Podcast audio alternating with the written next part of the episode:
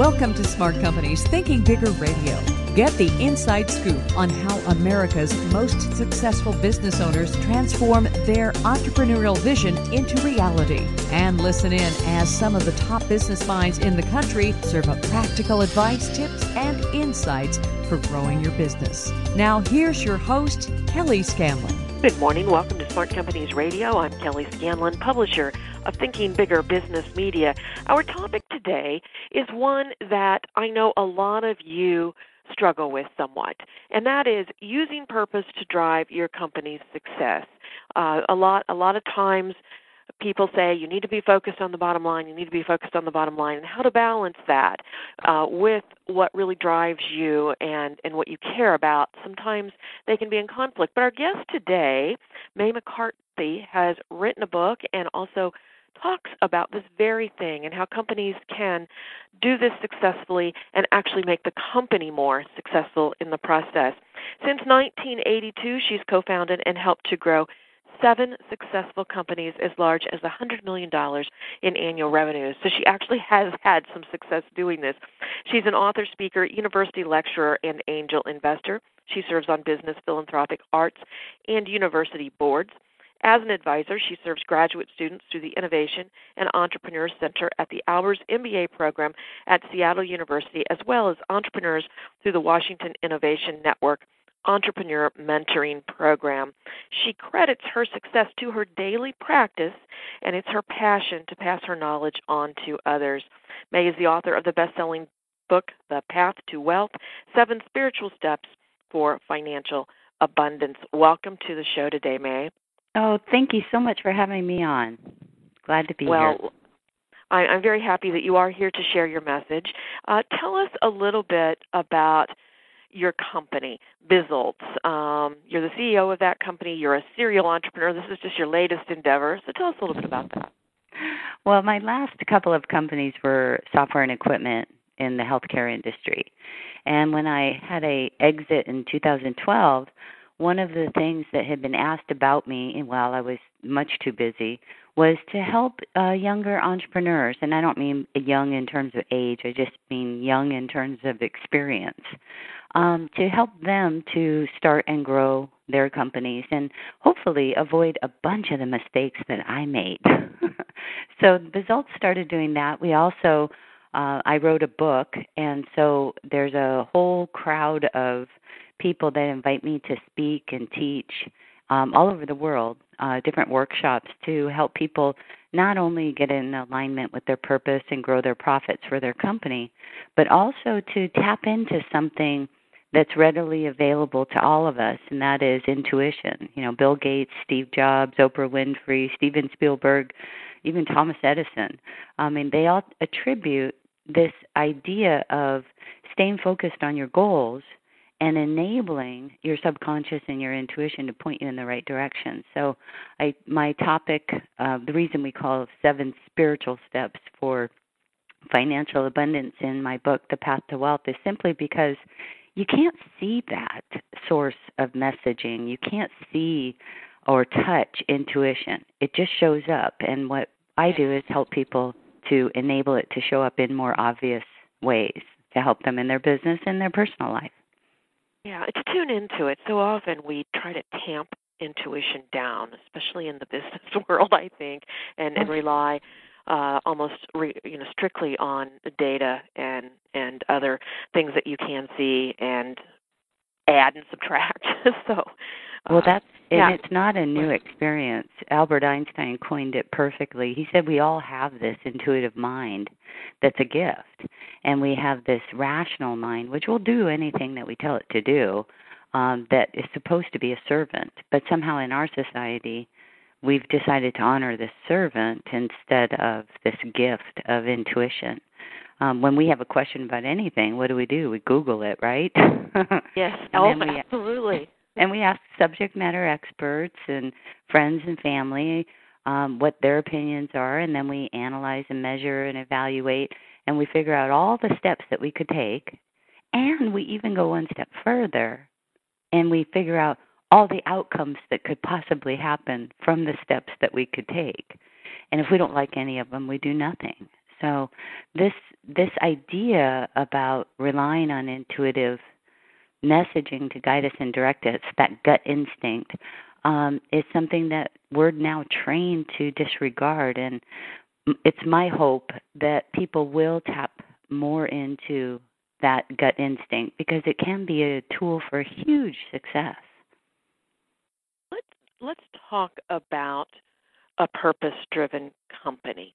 Uh, obviously, you you just talked about how business people especially tend to want to process step one, step two, step three, and and I'm not necessarily talking about that, but how do you, especially if you've already got a company that's up and running and exist, you know, in existence, how do you start to bring that purpose into it? And I guess we even need to start back further. How how do you identify that purpose and apply, you know, and then apply it to your company and its culture? Well, well, first of all, we should probably figure out what purpose is. And purpose is the why that your company exists or the why that you do what you do. So there's a personal purpose and a business purpose. In my last two companies, for instance, I told you we uh, developed software and equipment for large hospital systems to automate their drug distribution processes. That's what we did. But why did we do it? Well, to save lives. Because everything that we did had a barcode on we would apply barcodes to every single drug and monitor the distribution using barcodes. The idea was that by the time the nurse was able to administer the drug at the bedside, she would scan the barcode to make sure it was the right drug for the right patient. So why did we do this? Because a 100,000 or more people per year were dying in hospitals because they got the wrong drugs. And so we did this because we wanted to save lives. That's why we existed. Another example is uh, the Kellogg's company. You know, they what do they do? They manufacture food products. They manufacture and distribute food products. But why do they do it? Their purpose is to they're nourishing families so they can flourish and thrive. I mean, that's a very, very different statement that will ultimately motivate more employees to want to work and be creative. When you say that your purpose is to nourish families so they can flourish and thrive, you unleash creativity and passion and motivation not only to create new products but also to do things smarter and more affordably so more families can nourish, flourish, and thrive. Absolutely. And so you you um, identify the why for your company, and right. you are able to take that why, and it, it really broadens, as you said, what you're able to do, rather than say, "Oh, we produce this software," and it starts and stops with that. When it's all about helping to save people's lives, well, right. that really expands what the possibilities are. And, and it's and, amazing what the innovations are that come out of companies. Um, I, and I'm not the only one. I mean, we we were able to compete with Fortune 20 companies and easily within a 5-year period of time become market share leader because we were living our purpose in our company. But um, I think you know I can say that that we had great success, but actually this has been studied. And in 2015, Ernst and Young actually sponsored a study that was published in the Harvard Business Review, and the title of the study was "The Business Case for Purpose." And what they did was they uh, surveyed uh, hundreds of different CEOs of companies and started to evaluate those that had purpose and those that didn't, that actually had a clearly defined purpose statement that they conveyed to all of their stakeholders, their employees, their customers, their suppliers and vendors, their shareholders. And what they found was that those companies that had a clearly defined purpose statement were more profitable. That, yeah, not surprising actually. How do you take this from, okay, this is what my company drives my company. This is what its purpose is, and this is what we say. But how do you really turn that into action? Oh gosh, you well, you're what you'll do is if you can convey your purpose statement clearly to all of your stakeholders and it ends up motivating them. I mean, what you want to do is remind them of it constantly. You want to congratulate them from coming from a place of purpose. Um, you want to acknowledge uh, repeatedly so that it really gets ingrained in their sense of of of meaning and their their part of their job description almost. And as they are starting to live their purpose, you'll find that they come up with ideas and innovations which you want to congratulate as related to your purpose um, all the time. So you're creating a purpose driven culture within your company as a leader. Um, but you, as the leader of the company, have to demonstrate that you're living from purpose as well. And um, it's really funny. There's a, a great story that was published in, I believe it was Fast Company. Um, but it was a, a describing the CEO of a sandwich company called Which Wich. Do you ever hear of that company? No, I haven't, but I love the name. Okay. yeah, it's very very cool. But the CEO, and this was published in actually it was published in Fast Company, and the article was called "How Entrepreneurs Can Harness the Science of Intuition to Make Smarter Decisions." But really, it was about purpose. And the CEO of Which Wich was standing in line to meet the CEO of the Container Store. He really um, admired this CEO called uh, whose name was Kip Tindell. And what he did was he waited in line and finally got up there and handed Kip Tindell his card. And he Kip Tindell looked at the card and turned it over, and he saw a purpose statement. It says some people want to make superior sandwiches, some people want to make the world a better place. We want to do both. And the CEO of of the container store, Kip Tindell, said to uh, Jeff Sinelli, "Well, what are you doing to make the world a better place?" And Jeff didn't have an answer for that. This was just a tagline. There was no action or demonstration that they were taking to make the world a better place. So what he did right then and there is he said he was going to when he gets back to Dallas, he was going to start making peanut butter and jelly sandwiches and giving them out to the community. And uh, this, yeah, and this year they gave out their one millionth free sandwich. Oh, for heaven's sakes! Wow. So, so, so all, he, cha- he was challenged. Yeah. Yes, and all of his employees think this is marvelous. I mean, making sandwiches every day can be a pretty mundane job. But because they had purpose to make the world a better place, they started becoming more engaged. And there are countless numbers of stories um, and studies that have been done in business that show that if your employees are more engaged, you increase profits. Oh, definitely. Yeah.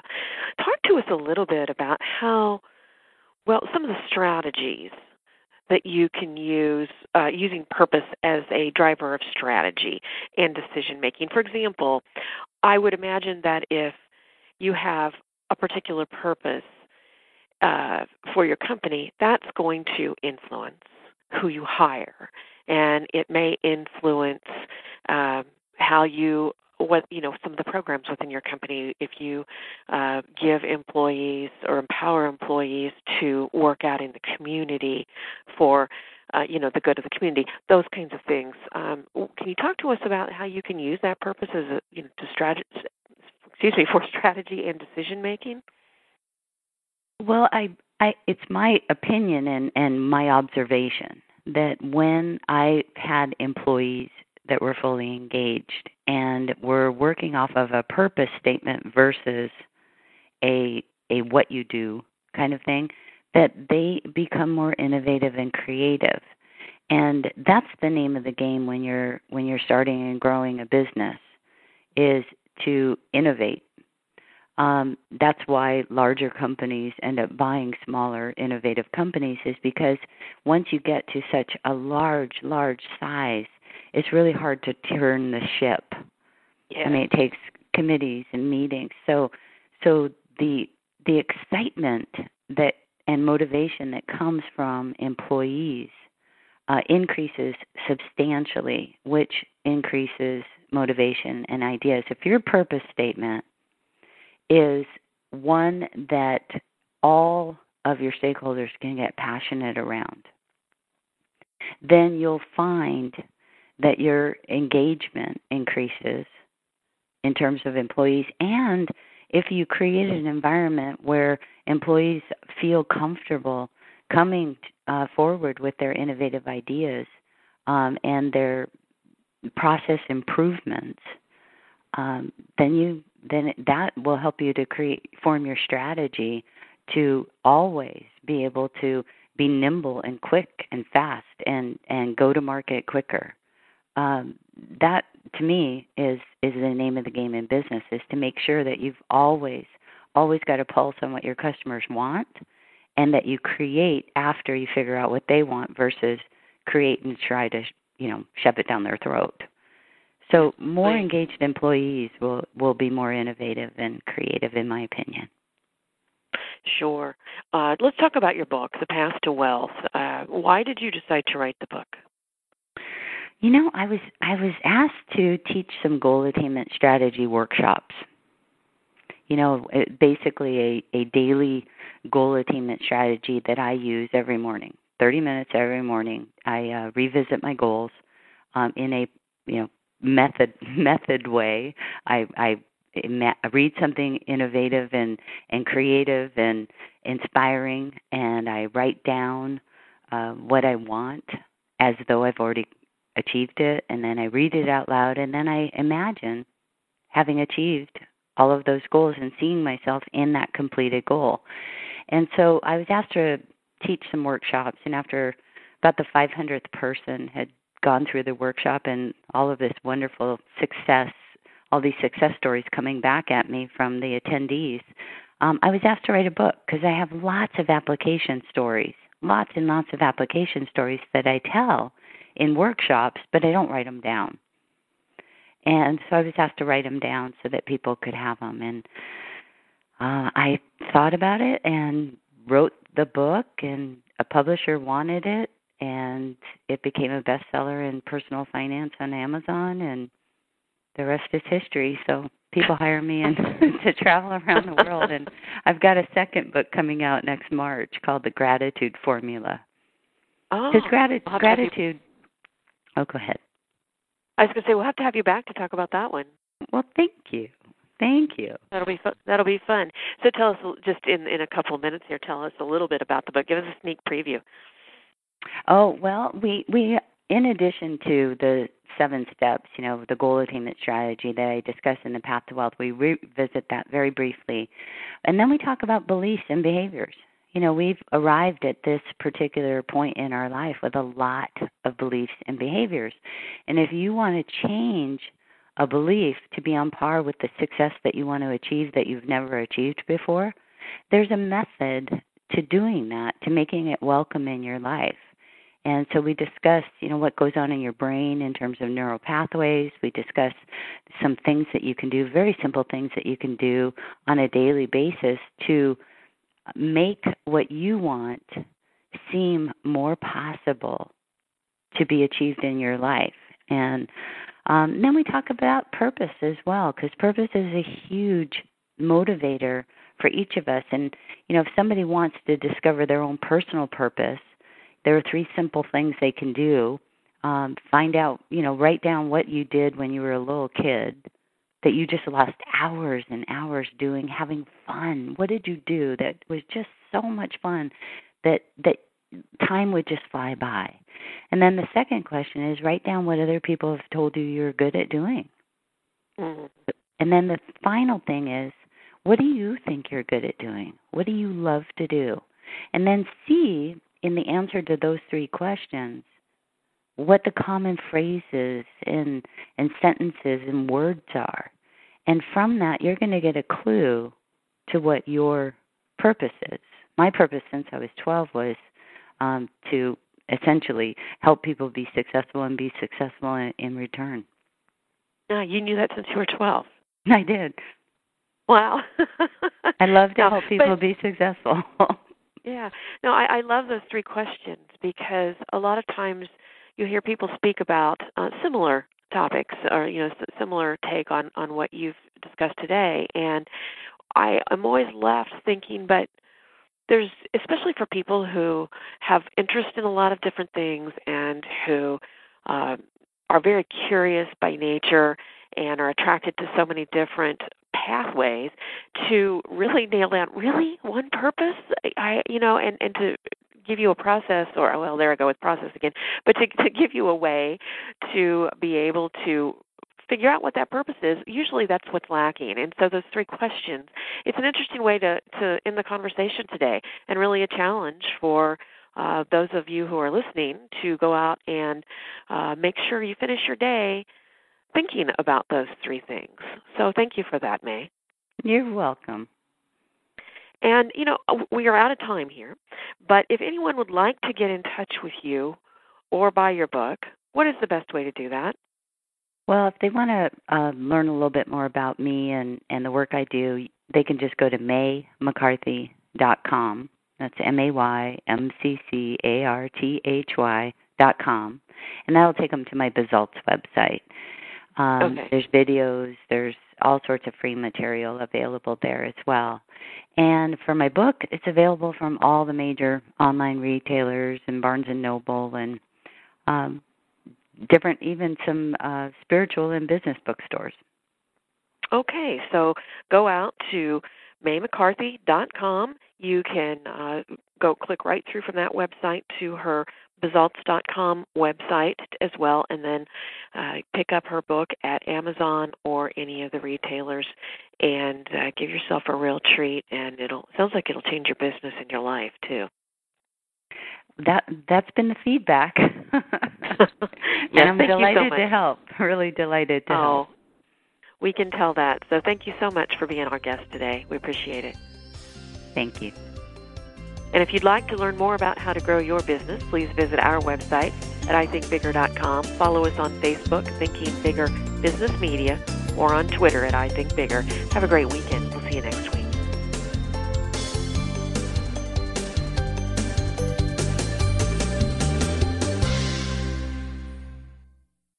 This podcast is a part of the C Suite Radio Network. For more top business podcasts, visit c-suiteradio.com.